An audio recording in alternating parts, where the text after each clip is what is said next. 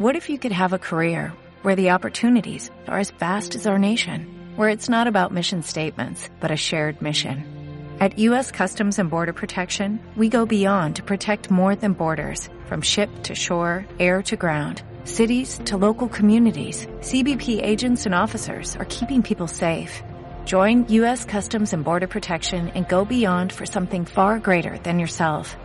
Learn more at cbp.gov/careers.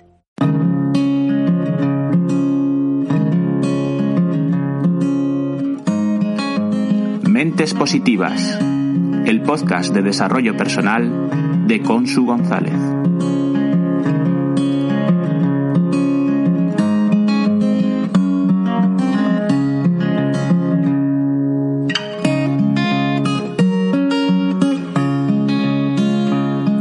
Hola, Mentes Positivas. Esta semana he reflexionado sobre un libro de Miguel Ángel Ruiz que se titula Los Cuatro Acuerdos. Miguel Ángel es un escritor mexicano y basa estos cuatro acuerdos en la sabiduría tolteca, que es una cultura precolombina de México de los siglos X, XI, XII. Os hablo del primer acuerdo, que es: sé impecable con tus palabras. ¿Y qué quiere decir esto? Que las palabras están cargadas de significado.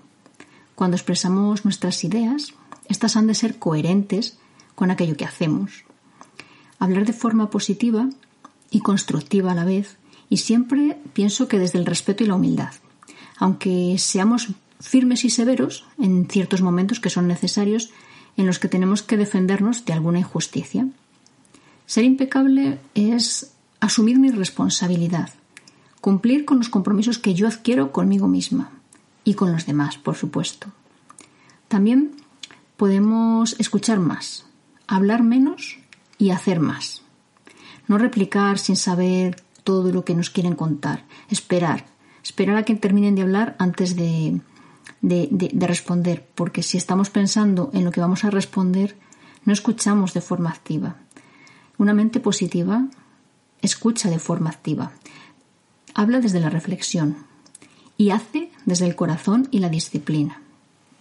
Aprovecha para leer más y tener un lenguaje más rico, para expresar todo aquello que deseas. A veces no nos hacemos entender, a mí me ocurre porque me falta esa palabra que no me sale, no sé cómo expresar una emoción, un sentimiento, un pensamiento. Y descartemos la comunicación agresiva, que nos lleva a herir a otras personas y a sentirnos culpables por no haber sido responsables nosotros mismos. Utiliza palabras amables, palabras sanadoras. Y este acuerdo pienso que es muy importante y no debemos olvidarlo cuando nos expresamos en redes sociales. No dejarnos llevar. El segundo acuerdo dice: no tomes nada como personal. Por ejemplo, cuando pensamos: "Buah, parece que me ha mirado un tuerto", o "me han echado mal de ojo", o un simple: "es que el mundo está contra mí y todo me sale mal". Cuando alguien se expresa así, cuando nos expresamos así, hablamos desde el ego que produce enojo, frustración y un eterno desgaste emocional. El ego es el yo soberbio que anula nuestra esencia. Cuando vivimos desde el yo, yo y yo, pensamos que todo gira en torno a nosotros. Y yo pienso que todos vivimos desde el yo y actuamos pensando en nosotros porque somos lo más importante de nuestra vida.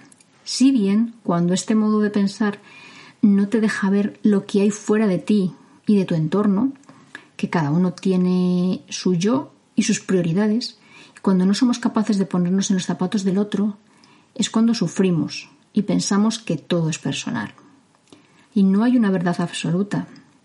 Una opinión es una serie de palabras que solo pueden hacerme daño si yo quiero.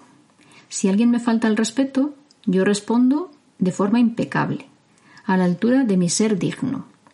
Es decir, no me pongo a su altura faltando yo también al respeto, porque lo que me ha dicho solo está en su mente, no es una verdad absoluta.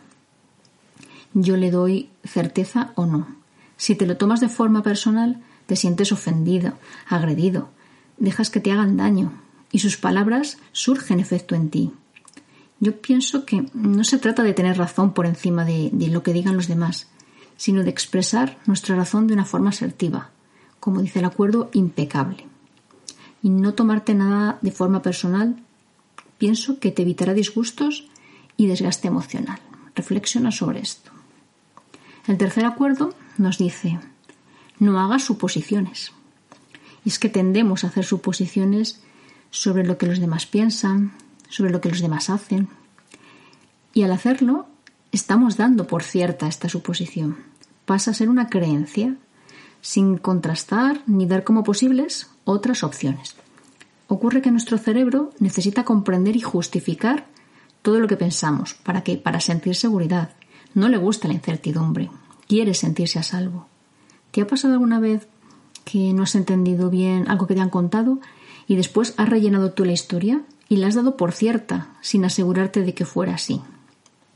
¿O alguna vez has dicho: no le pregunto porque ya sé lo que me va a decir? Esta suposición a mí me ha dado problemas más de una vez, lo confieso. Es muy arriesgado dar por hecho lo que otros opinan o quieren. Si te paras a reflexionar, ¿qué cuesta preguntar? Tal vez puede ser un miedo a que respondan algo que no suponemos y eso nos incomoda. Haz más preguntas, sé paciente, reflexiona, conectarás mejor. Cuando decides dejar de hacer suposiciones y practicas esto, comienzas a comunicarte de forma más clara y el entendimiento con otros seres mejora exponencialmente. Y el cuarto acuerdo, ¿qué nos dice? Haz siempre lo máximo y lo mejor que puedas. Es decir, sé la mejor versión de ti mismo. Vive una vida que tenga sentido para ti siendo excelente, no perfecto, excelente. Dar tu máximo esfuerzo a menudo tan solo significa esforzarse un poco más de lo que ya estás haciendo, dar un poco más de lo habitual. Esto no significa hacer o conseguir aquello que no puedes, sino hacer todo lo que puedes, de una forma excelente, sin buscar excusas, sin procrastinar, tomando acción y esfuerzo. Piensa si eso aún puedes hacerlo un poco más o un poco mejor.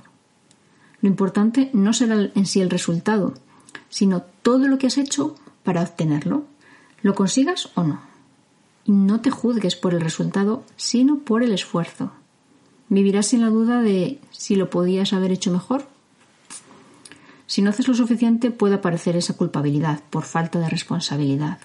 Cuando te propones algo, pienso que lo importante es disfrutar del esfuerzo, de saber que estás actuando de la mejor manera para conseguirlo. Te sentirás feliz porque vivirás cada momento con la intensidad que requiere. En cambio, si te centras solo en la recompensa, puedes perderte parte del camino y no darte cuenta de lo que puedes aprender caminando sin apego a la recompensa. Es decir, lo consigas o no lo consigas. Una mente positiva ve el lado bueno de cada cosa, sin ignorar el lado malo, por supuesto, sintiendo pasión por ser una mejor versión de sí mismo cada día, superando cada reto con amor hacia uno mismo y hacia el universo, agradeciendo y mostrando que se puede cambiar y mejorar a través del ejemplo. Te leo la poesía de esta semana. Me sorprendió tu palabra, se clavó como un puñal que sesga mi cordura, quemando mi interior, zurciendo en desazón. Ese segundo supuso un tiempo eterno que paralizó mi mente, justo en el momento en que la injuria acudía desde un profundo ego. En un suspiro solté parte de mí, dejé ir una niebla oscura y el sentido comenzó a fluir. Entendí que no era hacia mí, mas era tu rabia la que rebotaba en ti.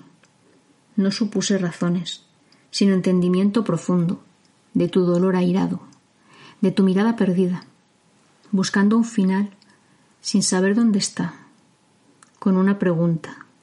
Desmonté tu sentir, desbaraté tu castillo de naipes en el aire y con cariño recogimos cada carta comenzando a caminar. Ahora te toca a ti reflexionar, ser mente positiva, pensar si puedes aplicar alguno de estos acuerdos a tu vida, o todos. Paso a paso, siempre paso a paso. Muchas gracias por escucharme, por estar ahí, por darme un poquito de tu tiempo y de tu atención.